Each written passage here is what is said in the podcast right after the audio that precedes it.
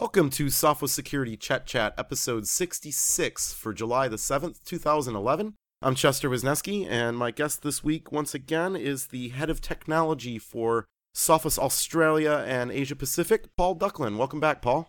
Thanks, Chester. It's been a couple of weeks, actually. And by the way, uh, when you said it was going to be Chet Chat 66, my first thought was of Route 66, and I was disappointed earlier to find out that it hasn't been that for 30 years, which shows how up to date I am with the US highway system. Yeah, it, uh, things aren't what they used to be, but I'm going to uh, steer the conversation back to security.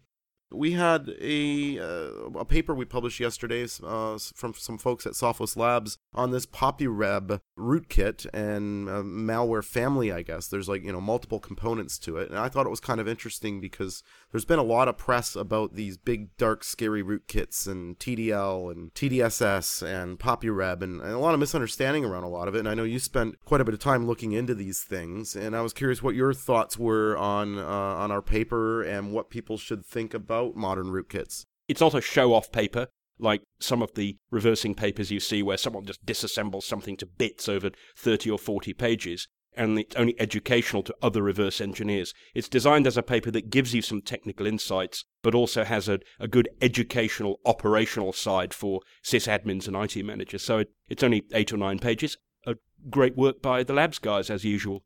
That leads me to think about the next couple topics, which is kind of focus around patching a little bit. Um, WordPress released version 3.2 this week, and one of the things that was being applauded was that they're now requiring people to upgrade to PHP 5 and MySQL 5. And of course, uh, version 4 of both of those applications have not really been maintained for at least five or six years from a security standpoint. So it will be good, hopefully, to see both WordPress users and um, their ISPs that are hosting them, you know, uh, upgrade their systems a bit and come come into the closer into the 21st century. But it, you know, I, I was curious and I went into the lab and I just grabbed a bunch of URLs of known WordPress infected pages and ran through them, and not a single one of them was up to date with either their WordPress or their PHP. So I guess if they're not keeping their WordPress up to date, there's almost no hope they're going to be keeping the underlying operating system up to date when all it takes to update WordPress is to to click yes, take me to the next version. It was a little disappointing to see that I guess uh, even people that may be savvy enough to decide to run a blog, which may put them above the average computer owner, are still not savvy enough to realize that these patches are actually critical. The, you'd think that the people who are genuinely interested in whatever topic it is, whether it's your personal life or your hobby or your World of Warcraft clan or whatever it might be, those are the last people in the world that you should want to expose to any additional risk.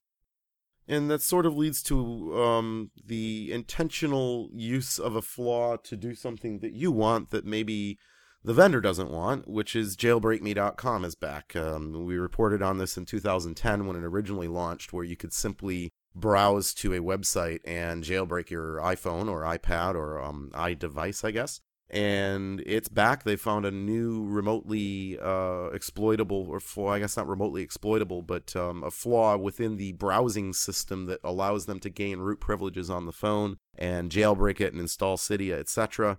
So I guess you know is is this sort of the you know hacking for good instead of evil, or does it put users at more risk?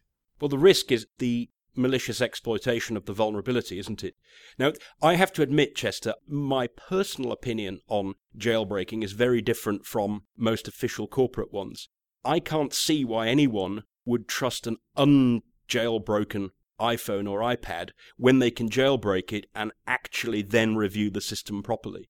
Maybe it, maybe it's just something about me, but I don't like the idea of this operating system that lets me see all my files and let me review everything, but then when I dig a little deeper, I realize there's a whole part of the operating system which is not at all dissimilar from what I have in OS 10 that is deliberately kept secret from me and I cannot possibly review. So I prefer the idea of a jailbroken phone that I take responsibility for myself. I can understand why corporates wouldn't like that and why they would want to discourage it because it does open up the phone to very, very many more potential sources of risk. Having said that, it is important that Apple patches that vulnerability because it is a vulnerability. And let's hope that instead of being seen as naughty, naughty, naughty, jailbreak me, that it's actually a bit of a wake up call to Apple fanboys who, many of whom seem to as- assume that Apple devices are completely immune to any sort of exploit that does not require the user to do something silly. And the fact that you can jailbreak a device at all implies that that conclusion is completely false. Yep. I, I mean, I I find that there's a diminishing number of um, the more uh, insistent of the uh, of those people that you know are in denial that it's even possible, but there's still a, a sizable number of them out there. Um, wanted to wrap up by talking a little bit about password management. We talk about this a lot on on Naked Security, and um, there were two high profile Twitter accounts hacked this week. It started on the 4th of July, Independence Day in the United States, uh, with Fox News having their Twitter account compromised by someone and posting information that uh, that that somebody had killed President Obama. Of course, that's not true, and now the Secret Service are involved. Uh, and then we saw later on the week, uh, PayPal UK's account was compromised by someone who was clearly um, disgruntled. Um, I'm not sure if they were gruntled previously, but they were definitely disgruntled about PayPal UK and kind of defaced the page as opposed to uh, putting up fake things that you might believe were actually from the genuine PayPal United Kingdom. It was quite a spectacular defacement. Not that I approve of defacements at all, but it was both sad and made me smile at the same time. Perhaps you'd like to describe it, Chester. Yeah, well, there there were two different ones. Uh, the the the first one I think is the one you're referring to, which was um I, am not quite sure how to say. Uh, maybe maybe the term dog pile would be appropriate. I think coil is the technical term. Yes, a coil uh, with some flies swarming around it over the PayPal logo. Um, it's not really funny, Chester. We should not be laughing. This is a crime. Well, yes, but that doesn't mean it can't be funny. I mean, uh, just because it's illegal doesn't mean you can't chuckle. And I mean, and, and I, I, you know, I know you know Patrick Gray, and he wrote an article about how so many security people were secretly happy with lulzsec and i personally am not one of those people but i met and talked to more than a handful of security um, focused people, whether they be consultants or other podcasters or different people and things I know on Twitter that clearly were delighted, um, secretly delighted. They weren't willing to go on the record anyway and say that they were delighted, but there was a certain amount of secret delight for a lot of people, even though it was quite, um, in my opinion, quite atrocious criminal activity. The moral was more along the lines of, well, one, um, Twitter security is rather poor. There's really no way to protect your account. Uh, you know, if somebody compromises it, they can change the email address and and you're kind of out of luck. I mean, good luck finding a telephone number or a contact at Twitter to recover your account when it's compromised, which puts the onus of having secure passwords that much more serious for that service. And also, it seems that in many large organizations, and Graham wrote some excellent advice on naked security about all of this stuff, of course. It seems that in many, and even in some smaller organizations, the, the team of people responsible for individual pages and identities on corporate social networking presences grows and grows and grows, and it en- you can end up with 10, 20, 30 people having access to that page.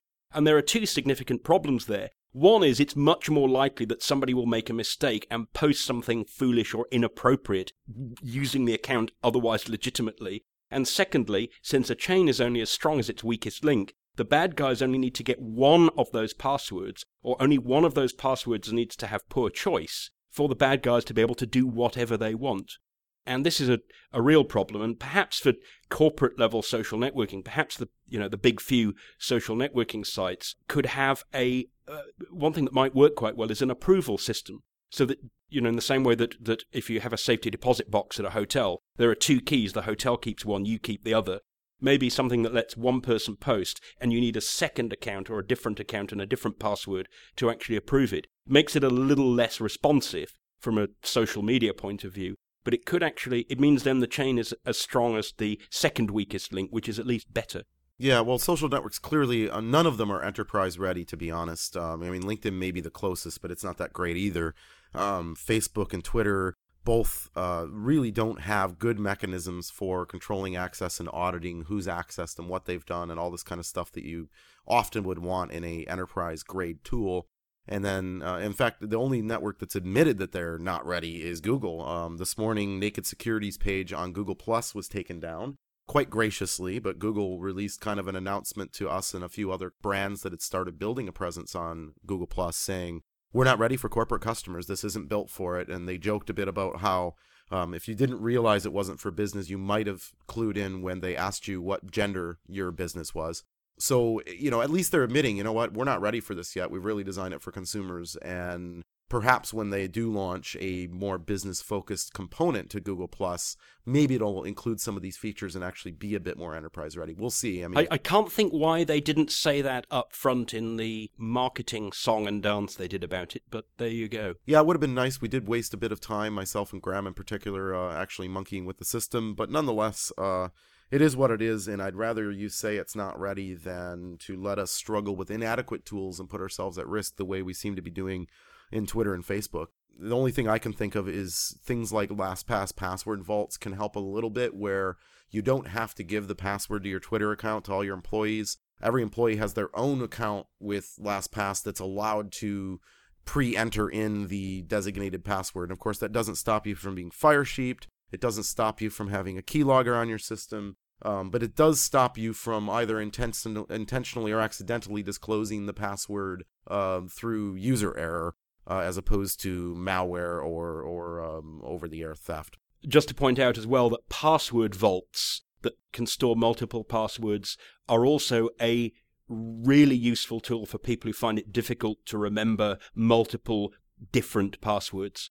So it can really help you break the habit for convenience of using identical or substantially similar interguessable passwords on multiple accounts. Once again, the chain is as strong as the weakest link problem. If your the account on your ISP gets hacked, you're at home and using the same password or a very very similarly guessable one on a password which you use to tweet for business, an injury to one is going to be an injury to all. And password vaults really help with that because they can randomly choose a completely different password for each site, which means that even if someone does get one of the passwords, it doesn't obviously relate to anything else. Yeah, there's a great free open source password vault called KeePass, K E E P A S S, if you Google it. It's available for every mobile platform, every desktop platform that you can really imagine, unless you're really freaky. Well, that wraps up Sophos Security Chet Chat 66. Thanks for joining me, Paul. It's a great pleasure, Chester. Thanks for having me. And as always, you can get the latest security news at nakedsecurity.sophos.com. And for all of our podcasts, you can get those at podcasts.sophos.com via RSS, iTunes, and uh, now Stitcher. Until next time, stay secure.